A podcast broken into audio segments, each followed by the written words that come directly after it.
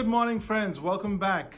Dearly beloved, those of you who know the Lord Jesus, come let's get into God's Word this morning. A great day to be in God's Word, a cold winter, snug and warm. I hope you are as well. And uh, as we look into God's Word, allow me to invite our speaker for this morning. Father in heaven, thank you so much that you are God and no one else.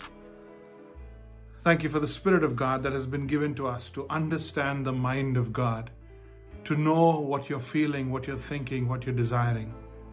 Thank you for the Word of God in our hands that is a lamp to our feet, a light to our path. Thank you for the, the Lord Jesus who is ahead of us and we can keep our eyes fixed on the author and finisher of our faith as we as we jump every hurdle, as we move in the direction of our Savior, as we choose to finish well like He finished. So, Father God, this morning, would you speak deep into our hearts because your word is truth. And the words that the Spirit gives are life and truth. In Jesus' name I pray. Amen. Well, a warm welcome back again. And I hope that you've not only been enjoying this, I hope that you've not only been uh, imbibing and kind of uh, learning some of the ways of Christ. I hope that the scripture is becoming clear to you.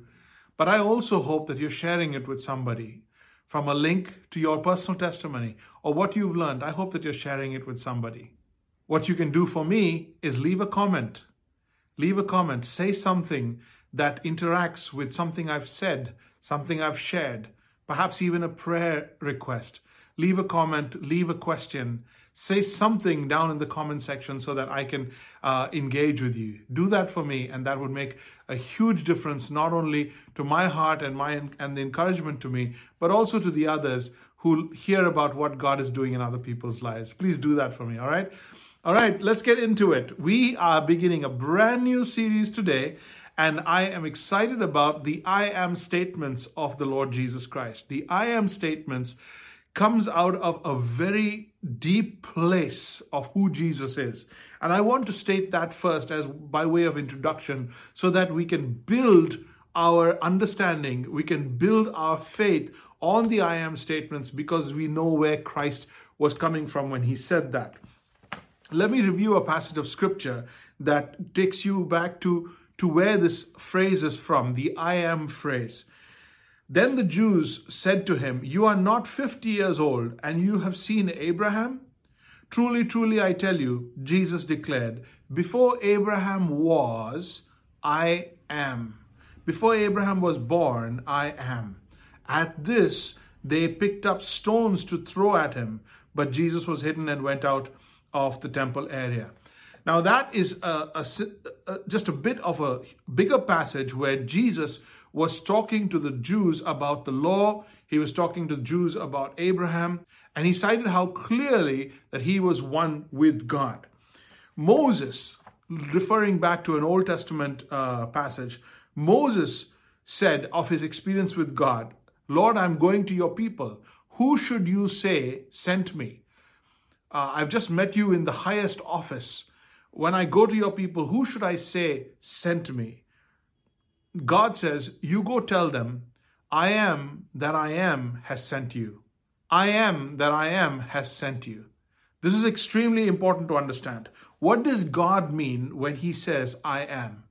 So now it's not just a Jesus statement, Jesus in the flesh, but God Almighty Himself has made that statement, which is why the, the Jews were ready to stone Jesus because he was uh, he was stating equality with God, God the Father, God in heaven. Almighty God. What does God mean when He says, I am? I am that I am.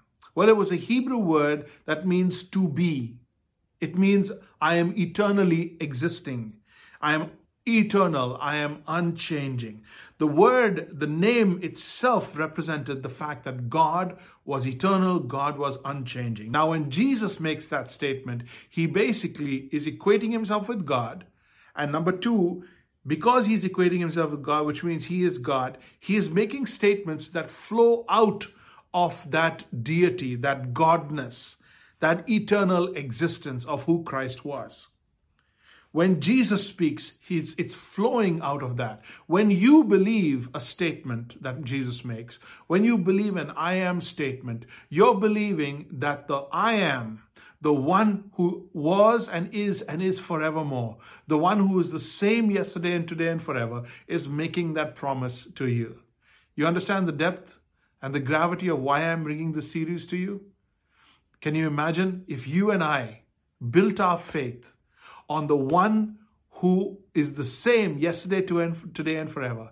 If our lives, our plans, our hopes, our dreams are built on the one who is the same, who never changes, He is the I am that I am.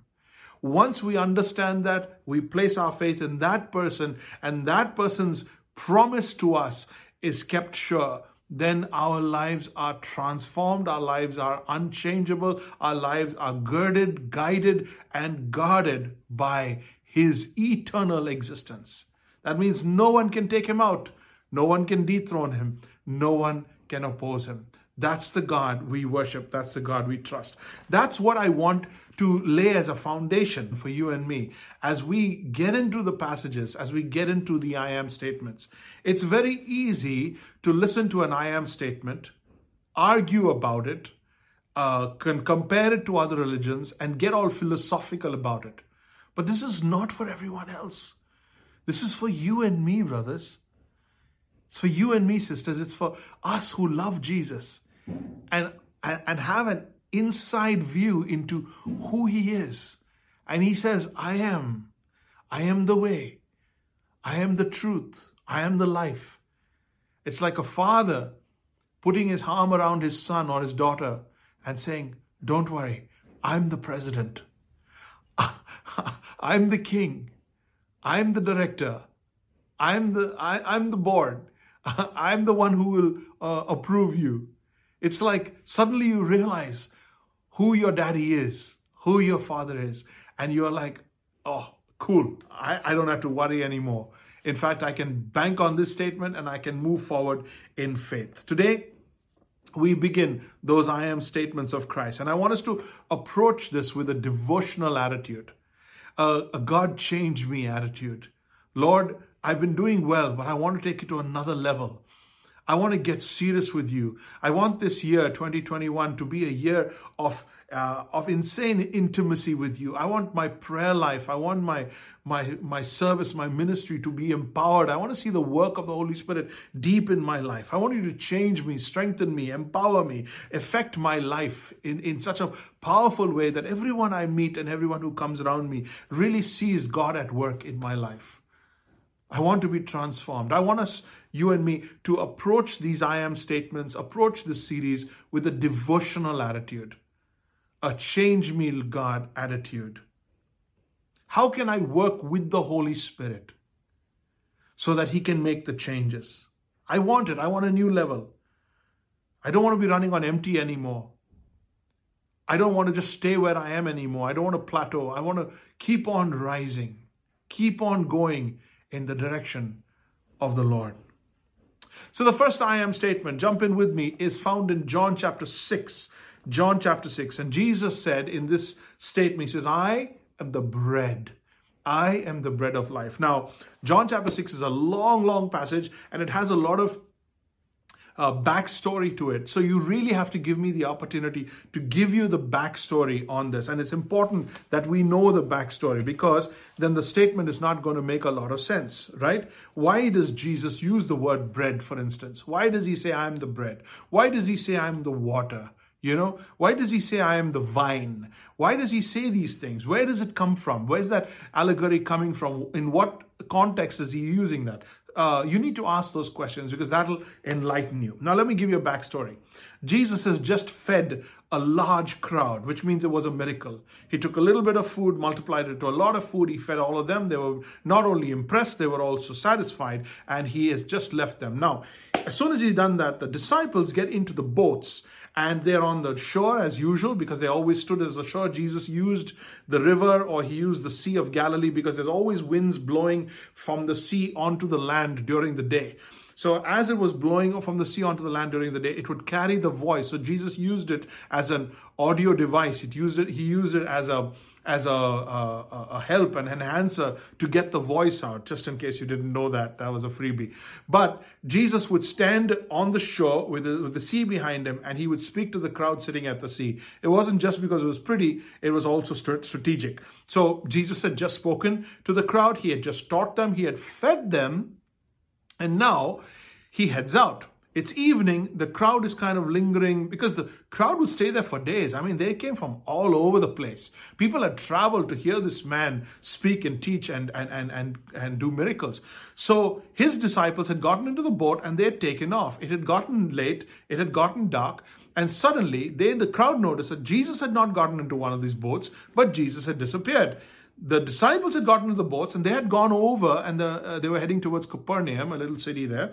And as they gone over the, the, the, the, the sea in and they were nearing Capernaum, Jesus frightened the life out of them because he walked on water, went towards them. They screamed out. He said, "Don't worry, it's me. Don't worry. Don't get scared. It's me." They were uh, they were happy. They let him into the boat, and they had almost just arrived. Now that's where Jesus was. He had crossed over with them. The crowds, not all of them, of course, many of them saw Jesus not get into the boat, wondered where he went. They got into some boats, came over to Capernaum, and they're like, You're here. How did you get here? You never got into the boat, and they were pretty confused about it. But they said, You know, why didn't you tell us where you're going? We've been following you. We want to come hear you. We want to. And then Jesus asked them a very important question, and he turns that into a learning moment. He turns that into an education teaching moment of a theological truth that we will today uh, understand. Jesus said to them, Were you uh, interested in following me simply because I gave you food? Are you here because I fed you? Or are you here because you want me? You want more of me? Let me tell you, I fed you, but the real reason I want you to follow me is for me. I want you to believe me. I want you to put your faith and trust in me. That's an interesting position he put them in. And these guys got what he was saying because their response shows us. They turned to Jesus and said, Okay, okay, let's make a deal.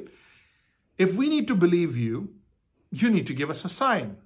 You see, we are followers of Moses, and Moses gave us bread in the wilderness. Get it? Moses gave us bread in the wilderness, manna.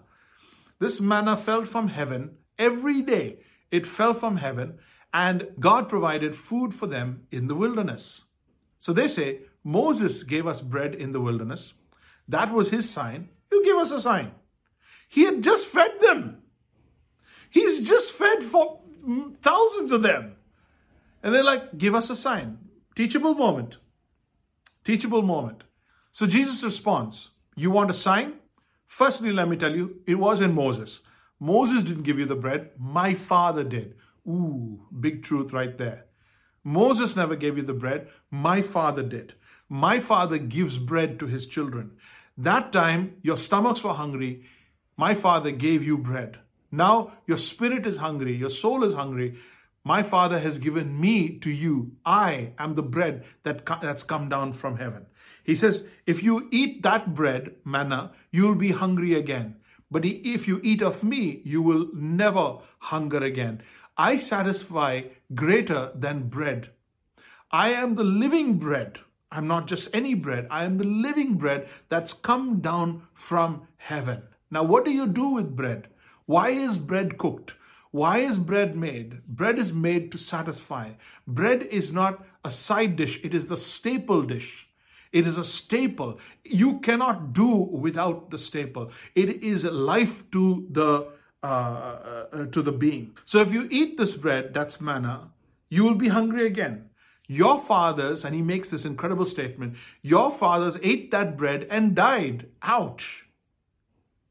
They're like, yeah, I guess, I guess they did. Grandpa died. You know, yeah, we we put him in the grave. So he says that's that's done and dusted, quite literally. But let me tell you about me. I am the bread. I am the living bread that's come down from heaven. The Father has sent me. So I am the sign.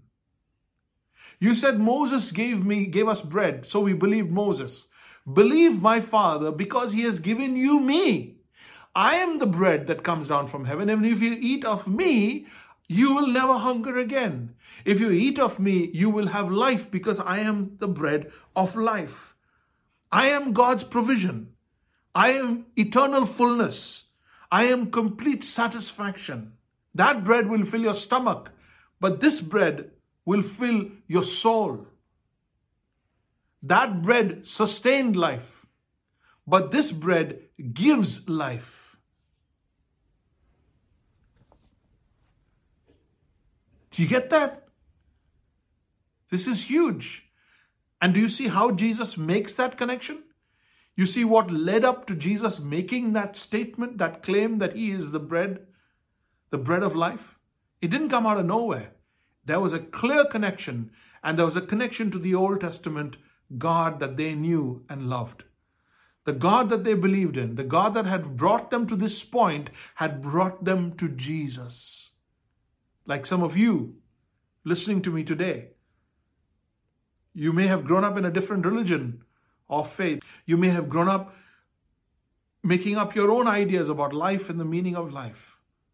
But you are now listening to the story, the message about Jesus. God in heaven gives bread. Bread is a staple food for life. And God has sent Jesus as the living bread to give you life. And Jesus says, if you eat of me, you will live. You will never hunger again. You will not need anything else other than me again. And I want to unpack that for you today.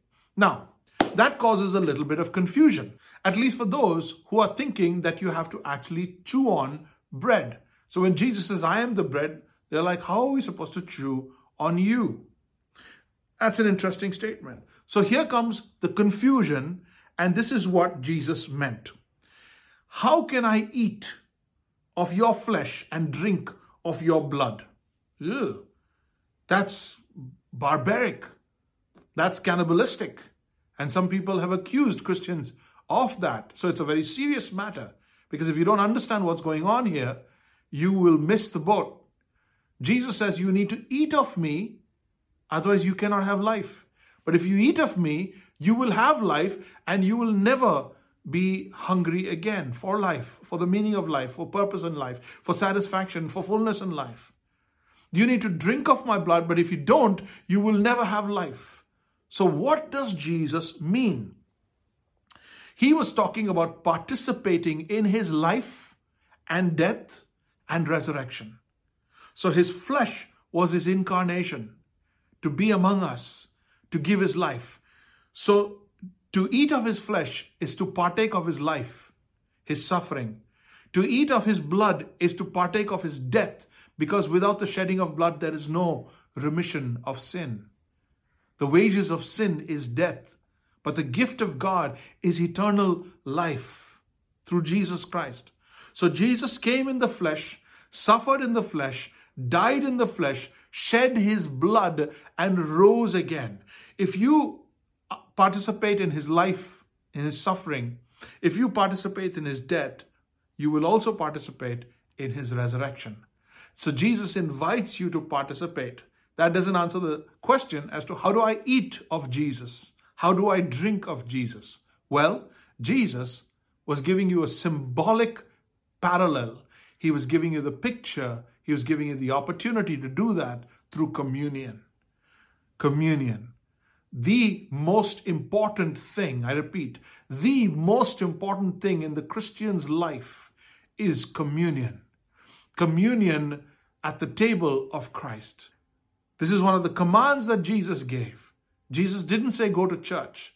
Jesus said, meet me at the table. As often as you do this, do this in remembrance of me. Whenever you eat this bread, whenever you drink this cup, you proclaim the Lord's death until he comes. Remember me. He said that as a command. How do we do that? We come to the table of God. And when we break the bread and eat, all of us eat together. And when we drink the cup, we are participating by faith in his life. No, it's not a cannibalistic, barbaric idea of eating the flesh and blood of Christ, but it is the spiritual idea of partaking in the life, death, and resurrection of Christ. It's as simple as that. Here's two things. With his death came resurrection, and we would share in that. The second thing he says is the flesh is nothing. The flesh comes to nothing. It's the spirit that gives life. Read chapter 6, you'll find that. The flesh is nothing, the spirit gives life. So the spirit gives me to you. The spirit gives me to you. I am the life. I am the life that the spirit gives to you. The words that the spirit speaks, the word of God, I am that word. So now the flesh is equated to the word the word that comes from the Spirit, the Spirit of truth. The Spirit of truth, the Spirit of life, gives the words of life. And when you believe the words of life, you partake in the life of Christ. And when you partake in the life of Christ, you have everlasting life. You have life abundant. You have satisfaction. You have fullness. You, you enter into the experience of the author of life. You are not just sustained by life, you, have, you are given life. Now life is residing in you. Oh man, if people could understand this, what a transformational moment it will be. But the thing is, this is not understood cognitively, intellectually. This is revealed to the heart. So open your heart and say, Lord, let the light shine in my heart. I want to get this. So Jesus invites us to commune in life, to commune with His life, so that we can live extraordinarily satisfied lives. Not extraordinary lives, extraordinarily satisfied lives, fulfilled lives. Those who know God, those who know Christ, are deeply satisfied, not necessarily superbly successful, not spectacularly popular, but deeply satisfied. That is what Jesus gives. Every hunger of the spirit is satisfied. Every loss of the soul is compensated. Every sickness of the soul is healed. Every thought of the mind is captivated. So Jesus is the bread of life. Let me read this passage for you. I am the bread of life. Your fathers ate the manna in the wilderness and they died. This is the bread that comes down from heaven so that one may eat of it and not die. I am the living bread that came down from heaven. If anyone eats of this bread, he will live forever. And the bread that I give for the life of the world is my flesh. The bread that I give for the life of the world is my flesh. Write down these three things if you've got notes, okay? And I also have down downloadable notes that you could take now and then you could fill in greater uh, notes, greater thoughts that the Lord is speaking to you as you uh, listen to me. Three things I want you to remember. Number one, if Jesus is the bread of life, and I want us to take that attitude. If he says I am, then what should I be? If Jesus is the bread of life, then I need to take and eat regularly. Write that down. If Jesus says, I am the bread of life, if he says, I am the bread of life, I need to take and eat regularly. So, how do I ensure a regular intake of the life of Christ? Look at verse 55. For my flesh is true food, and my blood is true drink. Whoever feeds on my flesh and drinks on my blood abides in me, and I in him. As the living Father sent me, I live because of the Father. So, whoever feeds on me, he also will live because of me.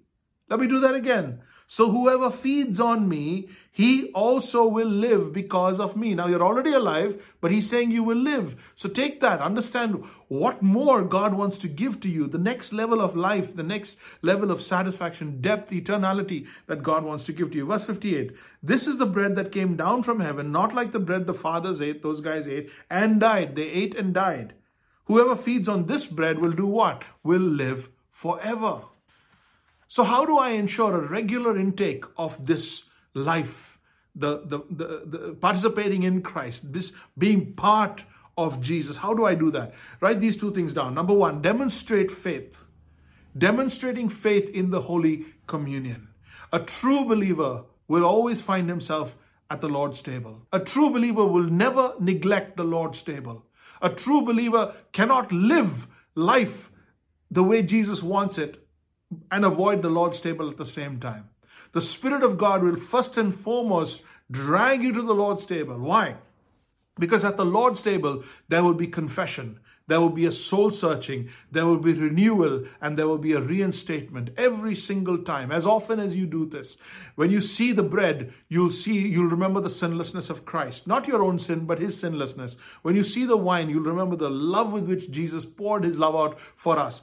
And when you look at the cup, you'll remember the covenant that God has, has made with you. And when you look at the cost of what it cost God, you'll remember the value that you are to God. And week after week, week after week, God wants us to remember Him and remember how valuable we are to Him. A true believer will never neglect the Lord's table. A fake believer will avoid the Lord's table at all costs. A fake believer will stay away. A fake believer will continue to entertain their sinful life and stay away from the Lord's table. They don't want to be anywhere near the Lord's table. A fake believer has been at the table of demons. That's why they will neglect the Lord's table because they can never attend the Lord's table and really enjoy it because they've been at the table of demons. The table of demons is idolatry. It's idolatry. It's the worship of idols in our lives because demons are behind idols. Look at verse 63. It is the spirit who gives life. The flesh is no help at all. The words that I have spoken to you are spirit and life. The words that I have spoken to you are spirit and life. So you demonstrate, these are two ways you take in the word of God. You take in, you participate and you partake of the, uh, uh, of, of the life of Christ. Number one is communion. Number one is communion. Number two is you digest the truth by meditating on God's word. You digest the truth by meditating on God's word. So, number one, communion, and number two, God's word in your life. God's word in your life. God's word in your heart. God's word in your mind.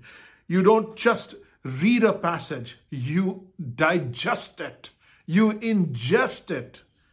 Whoever feeds on my flesh and drinks my blood abides in me and I in him.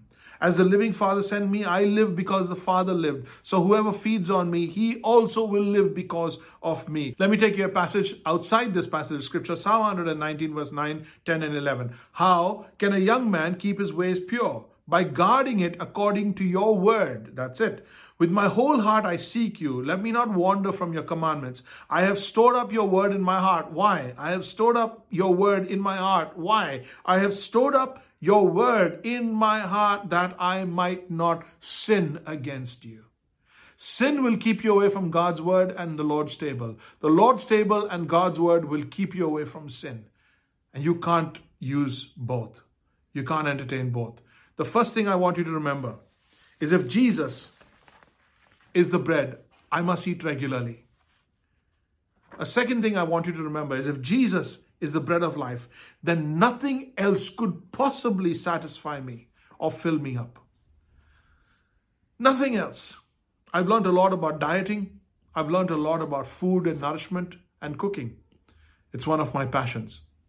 But I've also learned in all of that that you can fill a need and fake it. This means that sometimes when the stomach is thirsty, uh, it makes you think you're hungry. So you eat unnecessarily. Whereas you weren't hungry, you were just thirsty. Sometimes when you're hungry, you eat things just to fill up, or you eat or you drink gassy drinks just to fill up, but you don't eat real food. So there is a chance that eating the wrong food will make you feel, feel full. I repeat, there is a chance that eating the wrong food will make you feel full. So the hunger is real, but the food is wrong. The need is real, the need is real, but the filling is wrong. So just like diet and health, believers try to fill the void in their soul. They try to fill a hunger that is a spirit hunger with the carnal food, the world, the pleasures. Is the world enjoyable? Are relationships enjoyable? Are indulgences enjoyable? Yes, they are. But they do not fill the hunger that God only can fill. So you can fill it for a period of time but it'll always leave you more hungry, more addicted to the very foods that never filled in the first place. So you can never get enough of the wrong stuff. But the right stuff, you don't need that much. You can never get enough of the wrong stuff. And you sell your soul to feel full, where Christ is the one who can fill you. So if Jesus is the bread of life, nothing else can satisfy you. But if Jesus is the bread of life and you have eaten of him, you will never need anything else. My brothers and sisters, my friends, most of the regrets that you and I have are with our sins, our uh, obsession with trying to bring ourselves happiness, get over issues and hang ups, break free of habits, all of it that comes from a world that tried to feed us and give us to fill a void that only Christ can fill. And we are basically living with the damage of seeking after a world that could never have filled us in the first place. If Jesus is the bread of life, then nothing else can satisfy us. And if we have eaten of this bread, then we will not need anything else. In fact, all carnal blessings will remain just blessings. Let me give you one more before I leave you. If Jesus is the bread of life, then there is hope for my deepest longings. I know you're hurting, and I know you've been through a lot. I know there are dreams that are yet unfulfilled. I know there are dreams that are big regrets for some of you. And many of you look into the future and you wonder what will it be like? Uh, what's going to happen? How are things going to unfold? And there are longings for the past with regrets. There's longings for the future, and there are hopes and dreams. But Jesus is the bread of life. And if He is the bread of life, then there is hope for our deepest longings. Let me read you this passage of Scripture Psalm 107, verse 9. Some of you needed to hear this this morning. For He satisfies the longing soul, and the hungry soul He fills with good things. Can I read that for you again? For He satisfies the longing soul, and the hungry soul He fills with good things. Isaiah 58 11 also has something to say to this. And the Lord will guide you continually and satisfy your desire in a scorched place and make your bones strong. And you shall be like a watered garden, like a spring of water where waters do not fail. Does that sound like a God who wants to guide you and fill you and strengthen you and feed you? Sure does. Psalm 1 Delight in the law of the Lord, and on his law meditate day and night. Remember the word I talked about? It's his word that feeds our spirit. Food feeds our stomach. Uh, books feed our mind, but his word feeds our spirit. Like a tree planted by streams of water that yields its fruit in season, its leaf does not wither. In all that it does, it prospers. It's evergreen. The life that feeds on the word of God is evergreen. What both the psalmist and Isaiah are saying is that God satisfies in a dry spiritual wasteland that this world is, and that this satisfaction is like waters that do not fail. Two big prophets, two mighty warriors of the truth, they have spoken. Jesus has spoken. I have shared with you this morning. The Spirit is talking to you. You're hearing from every angle that God loves you and God has so much more to feed into your life and heart. He knows your deepest longings. He knows your heart cry. He knows what keeps you up at night and what uh, makes you run from life. He knows what you're feeling when you're all alone, and He knows exactly who and what you need. When you are full in Christ, you have everything you need. You were made like that. You were created like that. You don't need anybody else. And after that, when you're full, you're a blessing. How do you partake in the life of Christ? He says, I am the bread. Well, what do you do with bread? You eat it. How do you eat bread? How do you eat the bread of life? Number one, you demonstrate faith in communion your faith, you trust that what you're doing at communion is participating in the life of Christ. So don't avoid it, run to it. Number two, You eat God's word because you know it has life for your spirit. God's word doesn't go to your mind first, it goes straight to your spirit. Then your spirit informs your mind of what you have understood in God's will. And that's why most people, even scholars, will not understand the word of God. Yet simple men like me will understand God's word. Why? Because I believe. I believe. I believe. Do you believe? Will you join me in being a people of faith? Will you join me in eating God's word so that we live satisfied lives? One more time, I tell you, my brother, my sister, my friend, God has not called us to a life of spectacular success or superb popularity. He's called us to a life of deep, full satisfaction. Deep, full satisfaction. In Him, you are complete. Praise Jesus. Father in heaven, look at my friend, my brother, my sister. Look upon them as they listen to my, my message this morning and bless them. Give them strength, give them wisdom. Most of all, give them faith. Lord, enable them to plan their life around these two things the communion, the Lord's table,